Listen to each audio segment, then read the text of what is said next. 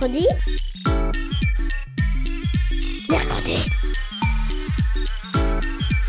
Mamie, on est grosse mercredi. Mercredi Mais c'est quoi? C'est trop nul, mamie. Et tu connais même pas les inventions de l'armada. Ben explique-moi alors. Bah, l'armada, c'est trop bien. C'est des gens qui font des spectacles de musique, de grands pour les enfants. L'armada, oui, mais mercredi. Une émission de grands pour les enfants.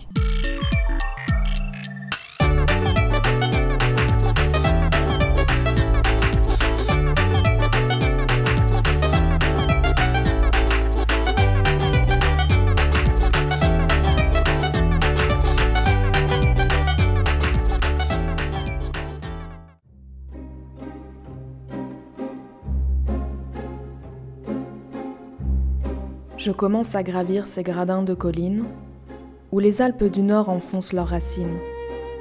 Immense piédestal par sa masse abaissée, qui sous le poids des monts semble s'être affaissé.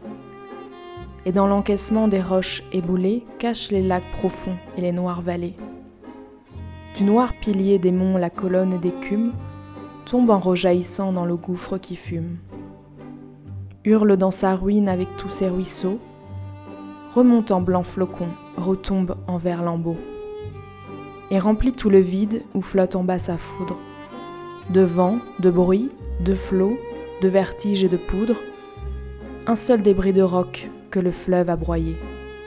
Tremblant au coup de l'onde et l'écume noyée, comme un vaste arc-en-ciel appuyé sur deux cimes, se dresse en voûte immense et franchit ses abîmes. Salut à tous, Bienvenue dans Mercredi. Ces quelques lignes d'Alphonse de Lamartine, issues de son livre Jocelyn, introduisent notre sujet, la beauté de la montagne. C'est au sommet, cette altitude qui nous fascine pour différentes raisons, a influencé tant d'écrivains, de dessinateurs de bandes dessinées, de peintres, de musiciens ou encore de cinéastes. Aussi nous voulions vous partager leur découverte pour la blancheur éternelle et les prés verts émeraudes. Peut-être avez-vous déjà entendu des noms de montagnes ou encore de sommets. Pour comprendre le lien entre la montagne et les arts, nous aurions pu traverser tous les continents et passer de la chaîne de la Cordillère des Andes à la chaîne de l'Himalaya, mais il nous aurait fallu plusieurs émissions. Alors nous allons nous concentrer sur celle située sur une zone européenne avec cet ensemble gigantesque que sont les Alpes. Cet ensemble naturel qui sépare la France de l'Italie, de la Suisse, de l'Autriche. Au sein des Alpes, nous nous pencherons sur les préalpes, avec le massif de la Chartreuse, le massif du Vercors, le massif des Écrins, en France. Mais aussi sur les préalpes fribourgeoises et les Alpes valaisannes en Suisse. Également le Mont Rose. Ces différents massifs se trouvent en France, en Italie et en Suisse. Ces trois pays sont extrêmement liés par l'existence de sommets sur leur territoire. Ensemble, ils marqueront des pages importantes de l'histoire de l'alpinisme, du ski et de toute autre activité qui a trait la montagne. La chaîne des Alpes se développe en un arc de cercle long de 1200 km entre le golfe de Gênes et la plaine pannonienne. Son sommet, le Mont Blanc, culmine à 4810 mètres. Au-delà des trois pays sur lesquels nous nous centrerons aujourd'hui, les Alpes sont partagées également avec l'Allemagne, le Liechtenstein, l'Autriche et la Slovénie, soit un ensemble de sept pays.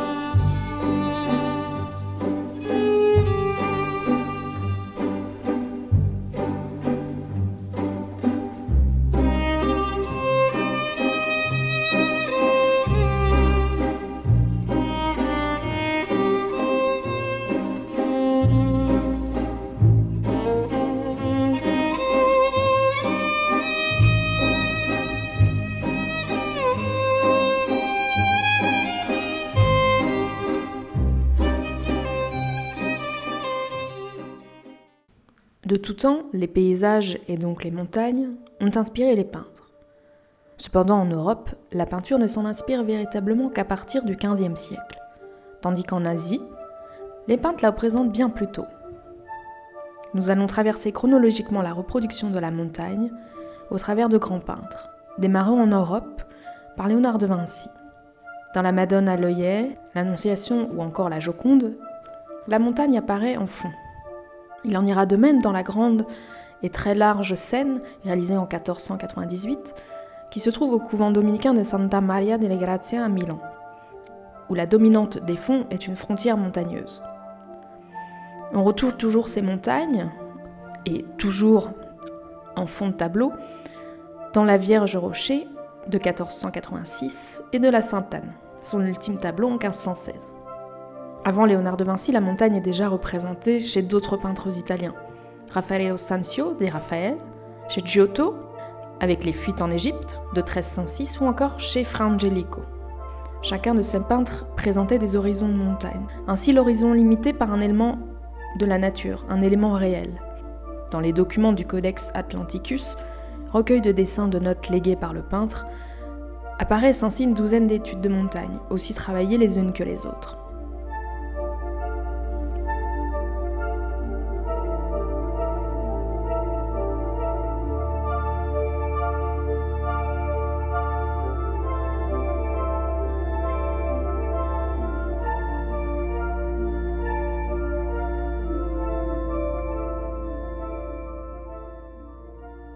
Avançons dans le temps et retrouvons William Turner, peintre anglais de la fin du XVIIIe siècle et du début du XIXe.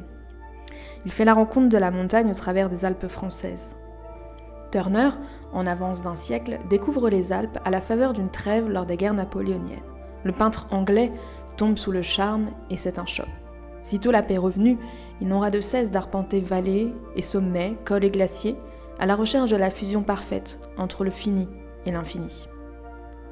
Turner est un peintre de la nature, de la démesure, de la convergence entre l'eau, l'air et la puissance solaire, de la lumière et des nuées, du sublime et de l'incroyable puissance des éléments.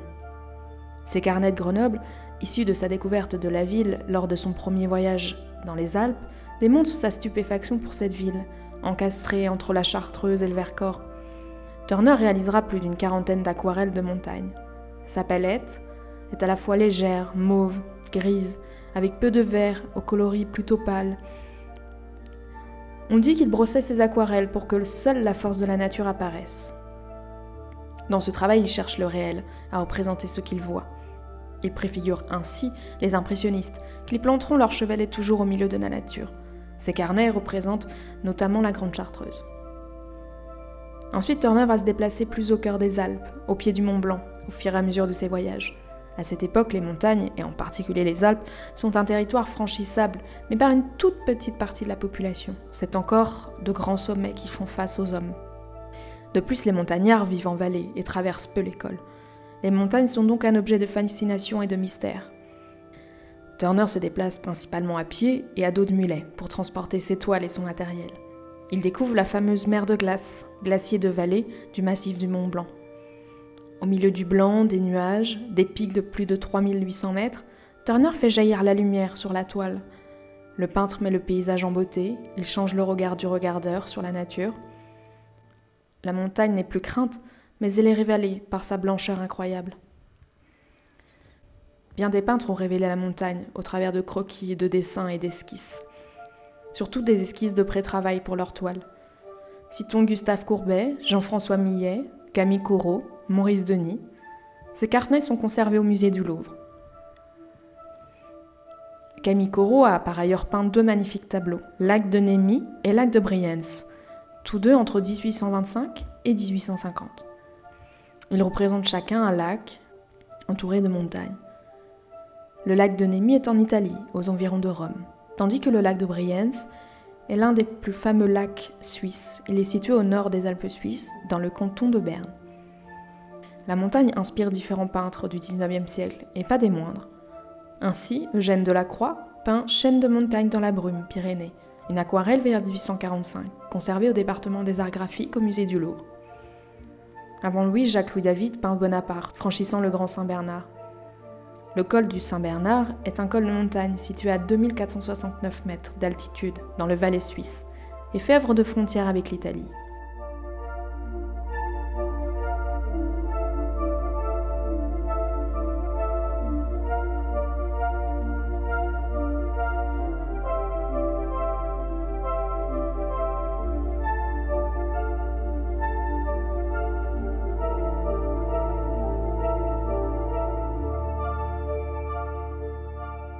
À la fin du XIXe siècle, la montagne est l'objet d'une recherche dans la peinture. Ainsi Claude Monet, Ferdinand Hodler et Paul Cézanne s'en emparent. En 1888, Claude Monet représente les montagnes de l'Esterel. Beaucoup plus loin, lors d'un voyage en Norvège, il peint le mont Kolsas. Côté peintre suisse, Ferdinand Hodler s'est lui penché sur les montagnes de son pays. Inspiré par les paysages de Corot et de Courbet, et animé par le même amour de la nature, il peint différentes vues de la montagne. Cependant, Hodler est plus mystique. La montagne vient questionner sa vision du monde et sa place de peintre. Toujours comme Corot, il représente le lac de Brienz, mais aussi celui de Thun, en Suisse. Ferdinand Hodler était également fasciné par le mont Grammont, sommet situé dans le Valais suisse, dominant le lac Léman. Les bleus, gris, jaunes et verts, choisis par Ferdinand Hodler, viennent souligner son appartenance à son sujet peint, la montagne. Retour en France où le grand peintre Paul Cézanne s'est lui penché sur la montagne Sainte-Victoire, en la représentant dans plus de 80 œuvres. Au XXe siècle, les peintres continuent à s'emparer de la nature. Ainsi, Vassili Kandinsky peint Corel, Gebisweiser, qui représente une prairie de montagne de Bavière, peint en 1902. C'est une huile sur carton entoilé conservée au centre Georges Pompidou, à Paris. Nous nous sommes centrés sur les peintres européens, mais dans chaque partie du monde, la montagne inspire le créateur. Ainsi au Japon, pour ne citer que les artistes les plus connus, Katsushika Okusai, Utagawa Hirogishi et Utagawa Kuniyoshi représentent la montagne. L'art japonais est centré sur l'estampe. Ainsi, Okusai réalise 36 vues du mont Fuji. Kuniyoshi peint la montagne Nanaga. A noter que les peintres européens seront inspirés par ces estampes japonaises. Ainsi, Claude Bonnet et Vincent Van Gogh en feront une grande collection. Aussi, l'art de Claude Monet et de Vincent Van Gogh ont été inspirés par cette peinture, de l'art de la période Edo et de l'ère Meiji. En Chine, la nature est également au centre d'une partie de l'histoire de la peinture. Il existe même un terme pour désigner le paysage littéraire et pictural, Sanshu, qui signifie montagne haut. Haut comme l'élément naturel. Les paysages Sanshu sont centrés sur le rapport de la montagne et de l'eau. En effet, les montagnes, le yang et l'eau, le yin, sont deux thèmes essentiels de l'inspiration chinoise et représentent l'équilibre de la nature. Ils sont la rencontre du yin et du yang. Par eau, il faut entendre bien sûr l'eau sous toutes ses formes cascades, rivières, lacs, fleuves, brumes et brouillards, nuages, pluie et mer. Dans la tradition chinoise, les montagnes comme les fleuves et les mers sont vues comme des endroits sacrés. Et pour ce qui concerne les montagnes, proches du ciel, elles sont la demeure des dieux. Les montagnes mythiques comme le mont Kunlun ces jours des immortels sont représentés entourés d'eau, comme des îles. C'est dans les monts et dans les fleuves que se trouvent les secrets de l'immortalité. La peinture coréenne est elle aussi guidée par le principe de montagne et d'eau, défini par le terme Sonchua. Citons des peintres de la montagne. Jeong Song, né en 1676 et mort en 1759, est un peintre lettré, influencé par l'école Wu de la dynastie Ming, célèbre pour ses paysages de montagnes de diamants. Plus tard, Ye Wan, né en 1758 et mort après 1813, de son vrai nom Shin Yung-buk, était un peintre de la cour. Il a peint souvent des personnages de la classe Yangbong se déplaçant dans les paysages stylisés. Mais il est célèbre pour ses rouges et ses bleus puissants, ainsi que pour ses montagnes grisâtres. Ensuite, Kim Joo-kin, 1868-1933, a peint des vues extraordinaires, des Manmulsang dans les monts Kungansan. Enfin, pour terminer sur la montagne en peinture, il faut noter qu'il existe une société des peintres de montagne. C'est une association artistique française créée en 1898 par Franz Schrader sur le patronage du club alpin français. Elle regroupe des artistes peintres, français ou étrangers, s'intéressant aux paysages de montagne. Citons dans cette association les peintres suivants Jacques Fourcy, Victor-Joseph Communal, Francis Carifa. Enfin, pour vous faire découvrir et donner envie de regarder des peintures incroyables, citons les peintres de montagne que sont Marcel Vibo, l'abbé Guétal, Jean Archard et le grand Paul Gaillet-Tancred, dit Samivelle.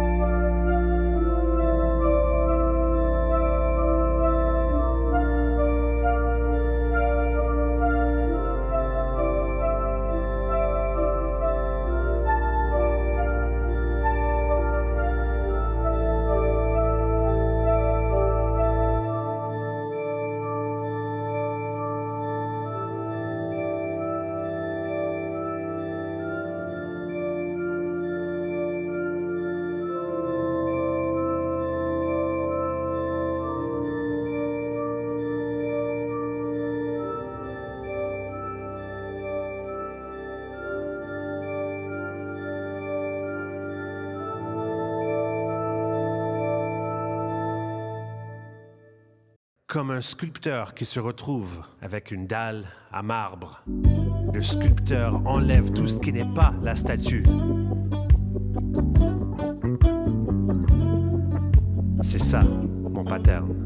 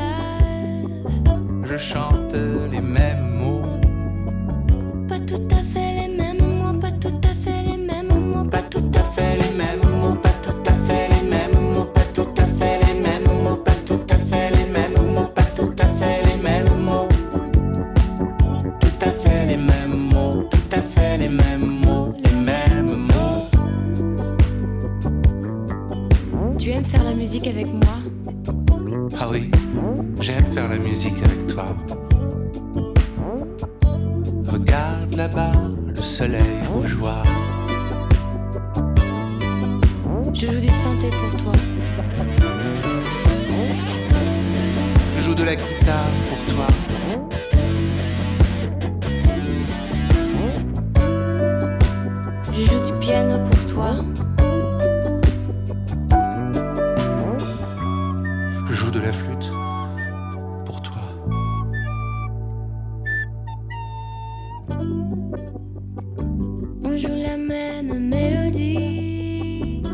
Joue la même mélodie, mais pas avec le même son. Et ça nous rend moins con, et ça nous rend moins con, et ça nous rend moins con, et ça nous rend moins.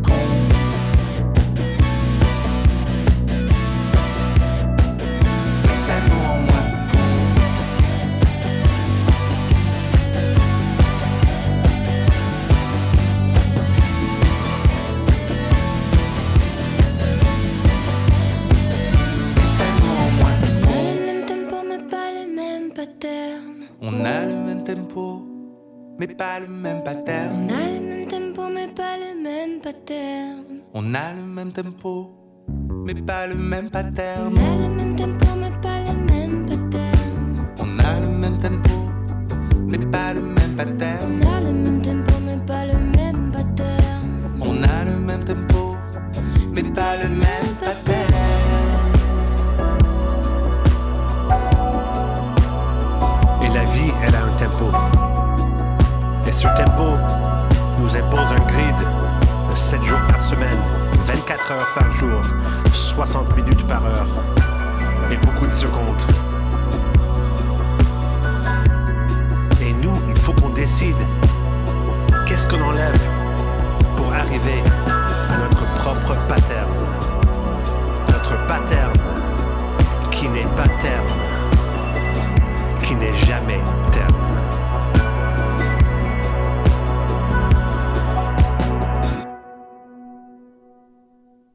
Montagne apparaît dans la pluralité des arts. Ainsi, en bande dessinée, elle est magnifiquement dessinée par Jean-Marc Rochette dans ses albums Aile froide, altitude 3954 et Le loup.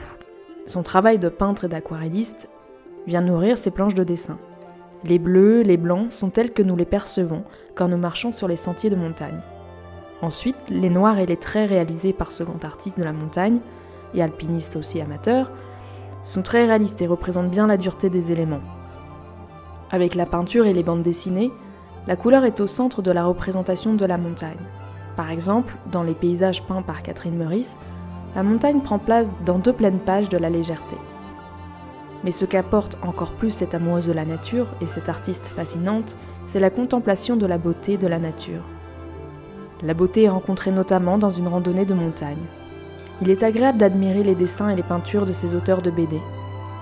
On aime voir en vrai, découvrir dans les livres, la couleur du ciel, d'un bleu puissant, les rochers enneigés en hiver, le vert des sympas en été, les roches tachetées. La montagne nous apporte une variété de teintes et de nuances. Tout cela est possible grâce notamment au climat. Le paysage végétal change selon son altitude, chaque niveau portant un étage de végétation qui lui est propre avec ses caractéristiques. Cette diversité est provoquée essentiellement par les conditions climatiques. En effet, plus on s'élève, plus l'air se raréfie et moins il retient les radiations solaires. L'importance du rayonnement en montagne accentue donc en altitude les effets de l'exposition, surtout l'altitude moyenne. Les flancs des vallées au soleil portent des landes à genêts, des pins sylvestres, des chênes, tandis que le versant à l'ombre porte des sapins. Les précipitations créent l'hiver un manteau neigeux qui, dans les Alpes françaises, est d'une durée de 4 mois à 1000 mètres, de 6 mois à 1500 mètres, de 7 mois à 1800 mètres et de 9 mois à 2400 mètres, et raccourcit d'autant la période végétative. Enfin, l'humidité atmosphérique, assez élevée dans l'étage montagnard, entre 1000 mètres et 1600 mètres, crée à ce niveau une zone fréquente de brouillard et de nuages, qu'on appelle mer de nuages, qui, dans les Alpes et les Pyrénées, permet l'installation des forêts bien fournies, de hêtres et de sapins. Il faut noter aussi que l'intensité lumineuse, qui est moins filtrée qu'en basse altitude, est dans une intensité d'ultraviolet 4 fois plus intense qu'au bord de mer.